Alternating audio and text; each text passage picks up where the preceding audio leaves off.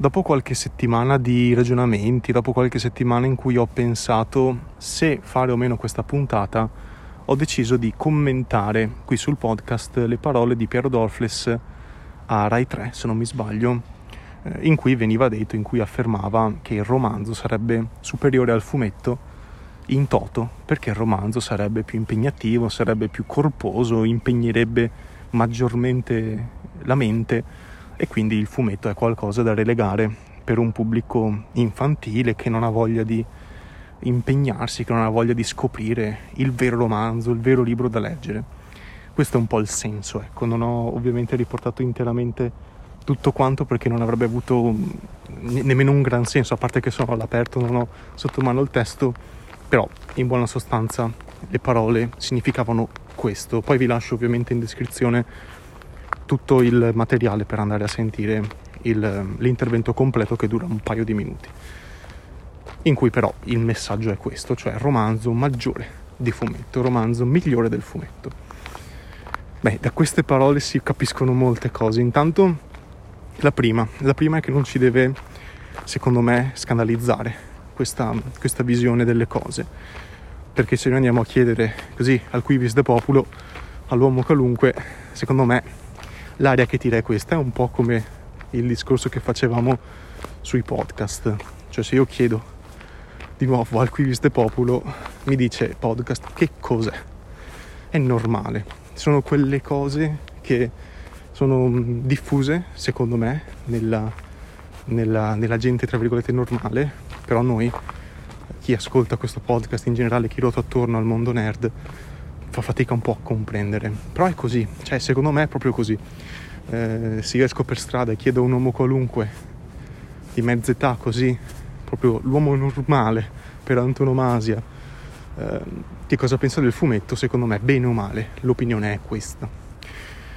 Cioè o pensa a Tex, quindi qualcosa tra virgolette per vecchi, o pensa a Topolino, come qualcosa tra virgolette per bambini. E beh, questo è, è, è il problema è uno dei problemi per cui il fumetto non è riuscito ancora per la generalità delle persone a, a, sdoganarsi completamente nonostante la storia del fumetto sia antichissima.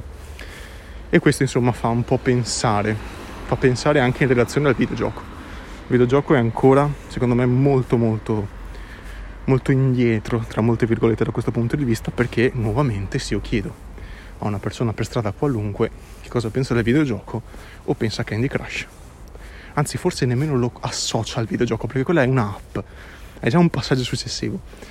Però tendenzialmente mi, mi, mi dice dalla PlayStation del ragazzino che gioca di quando giocava quando era piccolo e adesso non ha più tempo per farlo e non vuole più farlo perché è una roba, tra virgolette, per bambini. Questo è. So che sono cose che possono far rizzare le orecchie eh, a chi mi ascolta, però ehm, sono abbastanza convinto che le opinioni generali siano queste. Quindi è per questo che la ovviamente macchine che passano ormai così chi segue questo podcast lo sa che quando facciamo le puntate all'aperto è, così. Quindi le opinioni non, non mi fanno, queste opinioni non, non mi fanno più troppo effetto. Ecco perché non avevo intenzione di farci una puntata, però poi ho pensato che in realtà degli spunti interessanti c'erano. Intanto, il, il, videogio- il, il fumetto ehm, è qualcosa di diverso rispetto al romanzo. O meglio, è qualcosa di diverso rispetto al libro in prosa, perché il fumetto è un linguaggio esattamente come la prosa è il linguaggio, esattamente come i versi, la poesia è un altro linguaggio. Sono tutti linguaggi diversi che non è non sono messi in una classifica. Questo è meglio di quello, quello è meglio di quell'altro e così via. Cioè non, io non è che posso mettere il libro di cucina o il manuale universitario, il saggio, tutti quanti nello stesso calderone. Non ha un gran senso. È evidente che sono cose diverse per pubblici diversi, in primis, con prerogative diverse. Sono tutti quanti dei libri, però evidentemente sono differenti, hanno obiettivi differenti sono fatti con scopi differenti. Um, se vogliamo il fumetto e il libro in prosa sono accomunati dal fatto che raccontano storie quindi il romanzo e il fumetto raccontano storie, ma non è nemmeno sempre così, è una generalizzazione fatta con l'accetta. E secondo me appunto Piero Dorfles, che è un personaggio televisivo, un giornalista, che stava promuovendo il suo ultimo libro a Rai 3, la trasmissione se non mi sbaglio è Le Parole. Io il video del, um, del, dell'intervento l'ho visto su Twitter nell'account di Dimensione Fumetto, però vi ripeto vi lascio in descrizione lo spezzone completo. Appunto Piero Dolphins secondo me um, fa sfoggio di una grande ignoranza nei confronti del fumetto, intanto perché come esempio eh, porta, se non mi sbaglio, Geronimo Stilton, che voleva essere in quel, in, quella, in quel discorso un esempio di fumetto. Se non, se non vado errato, sono passate settimane da quando ho visto quell'intervista, quindi potrei essermi sbagliato, però mi pare che parlasse di Geronimo Stilton, che se non mi sbaglio di nuovo non è un fumetto. Quindi ok, va bene, è un libro illustrato, è una cosa molto diversa. Quindi ecco, prima cosa, ignoranza nei confronti del fumetto, come se il fumetto non, non fosse degno di attenzione, come se il fumetto fosse una roba così che trovi in edicola. Dylan Dog, Text, Topolino, che mi frega, il fumetto, sempre quelli Diabolic. Oppure come una volta si diceva Diabolic, mi pare che Umberto Eco Diabolic lo pronunciasse Diabolic. Quindi capite, mh, mm, è un po' un, un pastone di roba che, che, che non vuol dire nulla, perché esistono fumetti alti tra virgolette, visto che si fanno queste distinzioni infantili, le facciamo anche noi, fumetti alti, fumetti impegnati e fumetti più leggeri. Eh, il fumetto ha target differenti, il fumetto ha generi differenti, il fumetto ha pubblici differenti, appunto. I target, chi è avvezzo al mondo dei manga, addirittura pensa che i target siano generi, per farvi capire quanto è pregnante questa differenza. C'è lo shonen per ragazzi, lo, lo shoujo per ragazze, il seinen per mm, uomini adulti, per maggiorenni.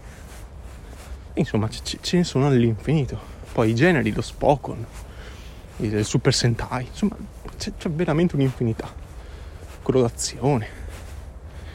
Eh, ma anche nei fumetti occidentali ce ne sono un sacco di generi differenti, con prerogative differenti. Ecco, dire che Zero calcare, pazienza. Frank Miller, Mark Miller, eh, Ugo Pratt, eh, non so, Alan Moore sono fumettacci, sono libracci perché non sono scritti in prosa.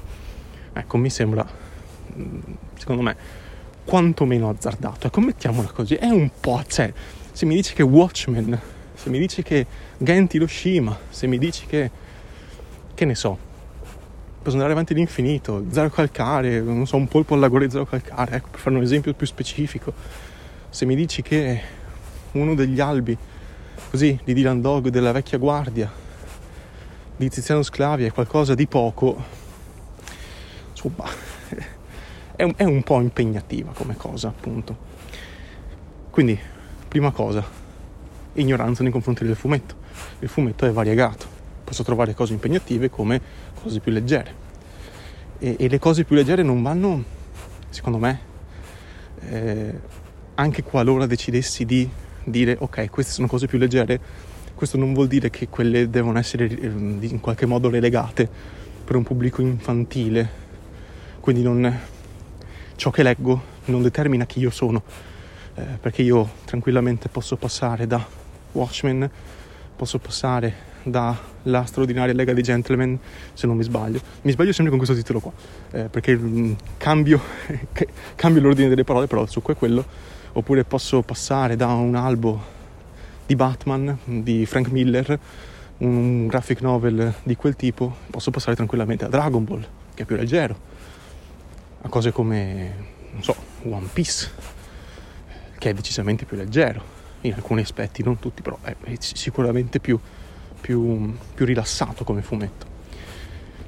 E questo non vuol dire che io sia infantile, semplicemente mi piacciono più cose, ho più gusti differenti e non è errato soddisfare i gusti eh, che uno ha, anche se uno legge a 30 anni shonen non vuol dire che sia infantile, semplicemente ha quel, quel gusto e accanto a quello è una cosa positiva, variare.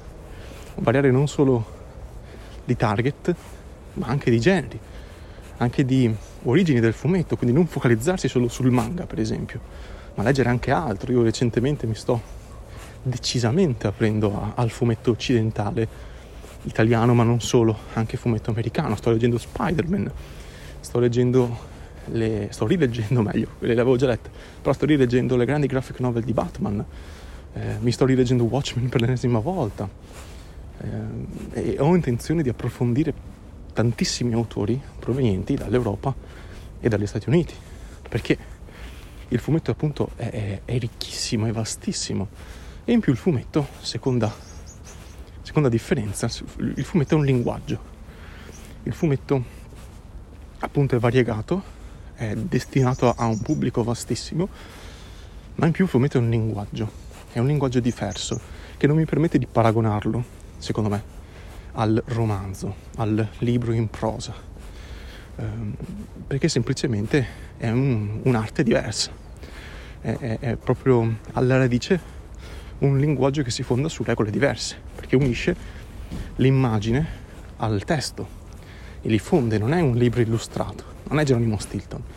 Geronimo Stilton è più simile, se vogliamo, ad un eh, romanzo classico, perché appone delle immagini di tanto in tanto al testo in prosa. Non è così, il fumetto non è quello. Eh, il, il, fumetto non è il libro illustrato di Jim Kay di Harry Potter. Quello non, non, è che Harry Potter di Jim Kay è un fumetto, è un libro illustrato, è, è una cosa proprio diversa. Um, che ha mm, in nuce delle, de, de, de, delle esigenze differenti, semplicemente io giustappongo un testo ad un'immagine, l'immagine mi focalizza un momento di tutte le cose che vengono dette, quindi io ho magari in una pagina eh, due ambientazioni diverse che vengono descritte l'immagine a fianco me ne rappresenta solo una, può succedere nei libri di Harry Potter, è molto spesso così. Magari ho un capitolo intero, ho un'illustrazione che mi fotografa su semplicemente un istante. Quindi eh, libro illustrato diverso da fumetto ovviamente e il fumetto appunto fonde le parole con le immagini, quindi è talmente diverso dai romanzi che appunto paragonarli è secondo me indice di scarsa attenzione a quello che si sta eh, dicendo. Perché mh, mm, appunto io posso avere un fumetto altissimo con un, un'arte al suo interno, tra virgolette, altrettanto alta, con dei disegni meravigliosi, tecnicamente assurdi, fatti benissimo, con uno studio, un impegno, una dedizione sconvolgente.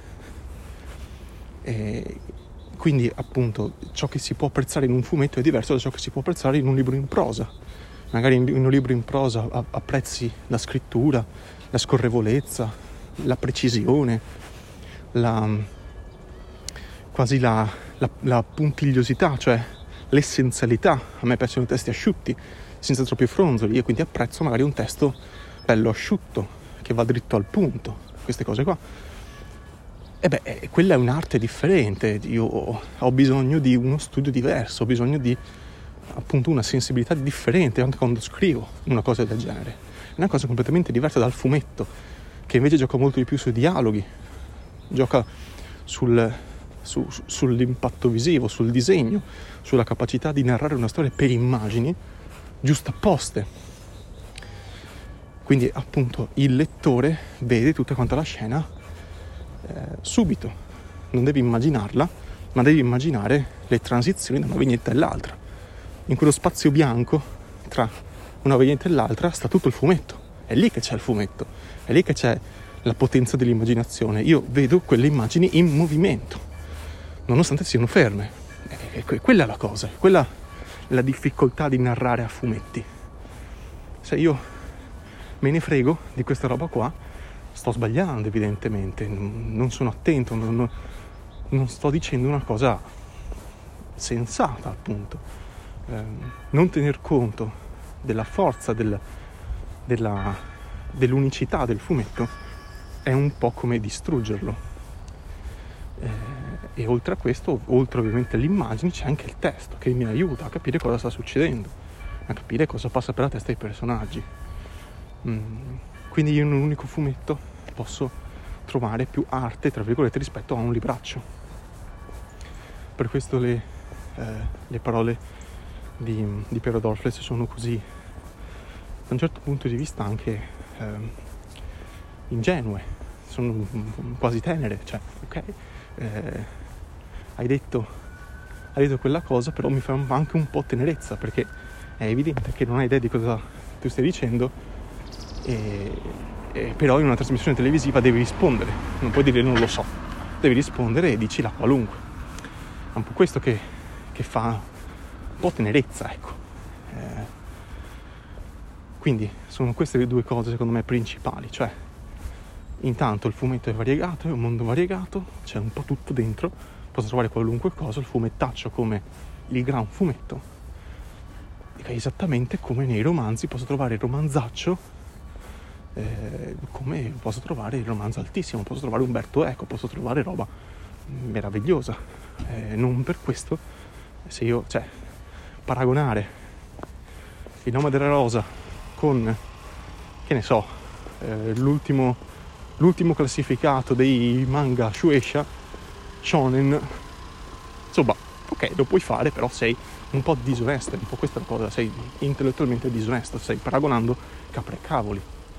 Eh, in più, anche se volessi paragonare Watchmen con um, La Madre Rosa, comunque starei facendo qualcosa di errato perché fumetto e prosa sono due linguaggi differenti, sono due forme d'arte differenti che presuppongono studi, sensibilità e prerogative diverse.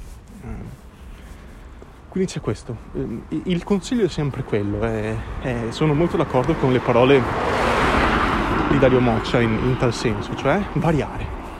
Variare il più possibile. Oggi leggo un fumetto, domani leggo un romanzo, dopodomani leggo un saggio, dopodomani ancora leggo un libro di poesie di un poeta che mi piace, dopodomani ancora mi guardo un film, gioco un videogioco, cioè essere il più curiosi possibile. La curiosità ecco, ciò che, è ciò che secondo me è, è, è la chiave di volta è il segreto, essere curiosi, aver voglia di scoprire, non fermarsi a questi preconcetti ormai eh, antichi, antichi come, come, l'uomo quasi, ma andare un po' avanti, cercare no, di esplorare. Eh, perché l'arte è, è, questo, è esplorazione, è curiosità, è scoperta, è voglia di mettersi in gioco, di capire. E, e se io parto già col preconcetto che il fumetto è roba da bambini, non scoprirò mai Alan Moore, Frank Miller, Mark Millar, Eciroda, Kira Toriyama, Gonagai, Tezuka, Ugo Pratt, Zero Calcare, Pazienza, Sclavi. Insomma, capite, cioè, è un po' questo.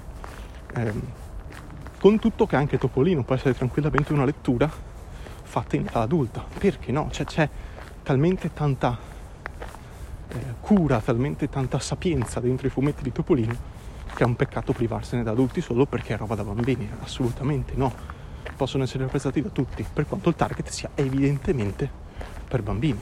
Il, target non, è una preclusione, è un'indicazione, però anche un adulto può trovare qualcosa di interessante in, secondo me, in, in Topolino, nelle storie appunto di, di, Topolino.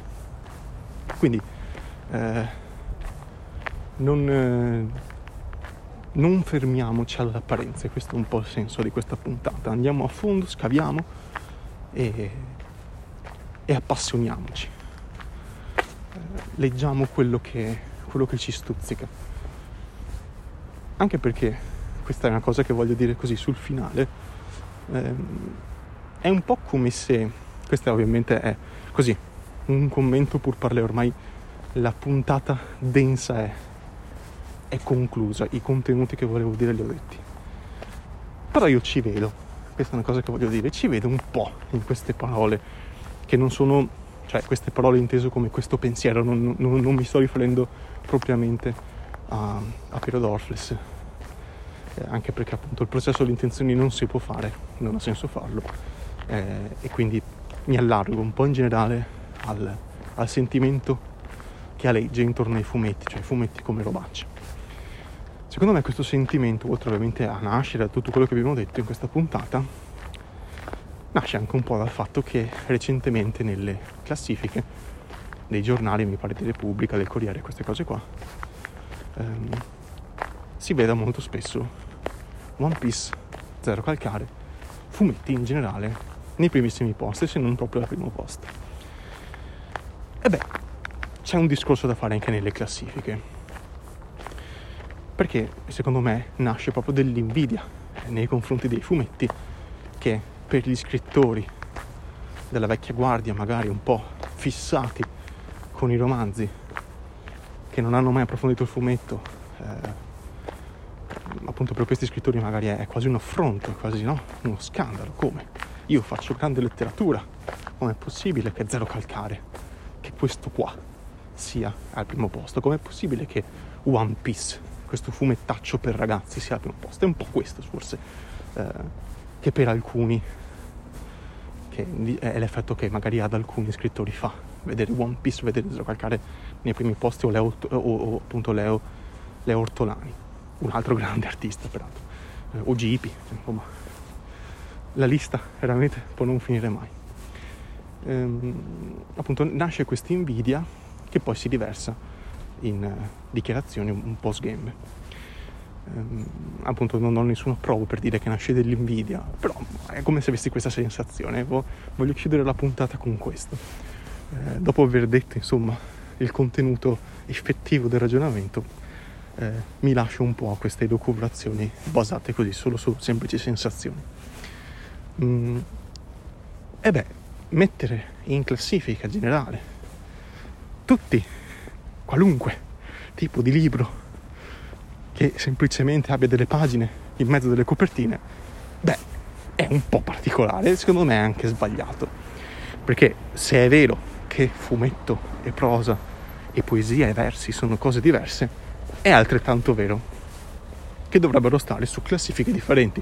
Se proprio vogliamo farle, sono classifiche di vendita, per carità, lasciano il tempo che trovano, però secondo me per dare proprio il segnale, per, per dare l'idea della diversità, della dignità a sé stante che ciascuno di questi mezzi ha, che ciascuna di queste forme d'arte ha, forse sarebbe il caso di togliere una, una classifica generalissima in cui c'è la qualunque e lasciare quelle specifiche per il fumetto, per il romanzo, per i saggi, per i libri di poesie, eccetera, eccetera, quelli di cucina, eccetera, eccetera.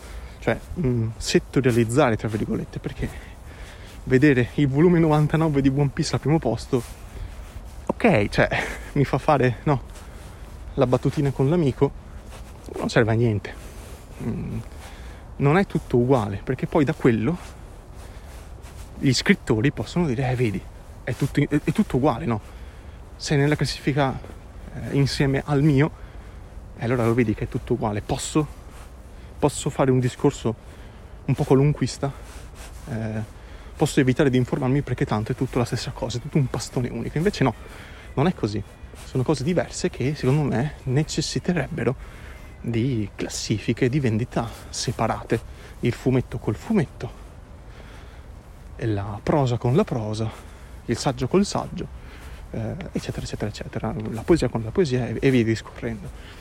Mm, per carità, vi ripeto, sono semplici classifiche di vendita, sono un po' eh, così, lasci, lasciano il tempo che trovano. Eh, non penso che nemmeno in così tanti guardino queste classifiche qua, cioè si, si fa attenzione a queste classifiche solo quando c'è un fumetto al primo posto. Um, però ecco, mm, secondo me proprio da un punto di vista così ideale un punto di vista solo concettuale, vedere mm, l'ultimo romanzo di, non lo so, Federico Moccia con, eh, non so, Zero Calcare insieme, dico, vabbè, mm, chissà chi vincerà, nel senso, cioè, è un po' questo. Eh, eh, poi, poi, si crea questa, questo astio, forse si, si, si, fomenta questo astio irrazionale nei confronti del fumetto eh, che osa sfidare il, il romanzo.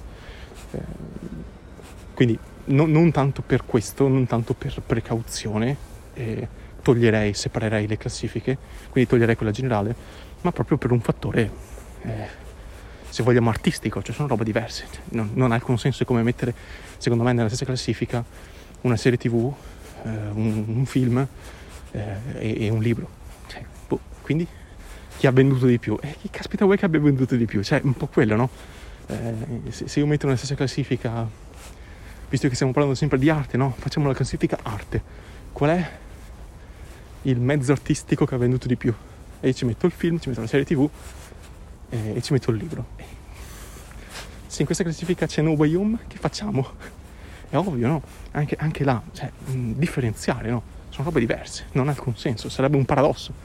E come vedo un paradosso mettere Zero Calcare con il romanziere, mh, classico in prosa, cioè è proprio una roba un po' così. Mh, secondo me hanno abbastanza dignità, tra virgolette, per essere divisi. E, e anche proprio concettualmente sono mezzi differenti, non ha senso metterli insieme. Però basta, mi sto ripetendo, vi lascio. Eh, quest'ultima parte mi rendo conto che è un po' confusa, però il succo è eh, evitiamo di focalizzarsi su, su, su, su, queste classifiche, non ci focalizziamo, non, non fermiamoci troppo a, a farci eh, a, a, a, spalleggiarci quando c'è One Piece al primo posto, perché tanto sono classifiche che lasciano un po', un po tempo che trovano, sono classifiche di vendita che, che più che agli stessi interessati, cioè più che agli stessi autori, non penso possano interessare a più persone, cioè boh, sono robe così che secondo me ha senso vedere in modo differente, ha senso gestire in modo differente, però a parte questo il messaggio della, della puntata è siate curiosi, variate e scoprite, questo è un po' il senso. Basta, vi ringrazio dell'ascolto e alla prossima.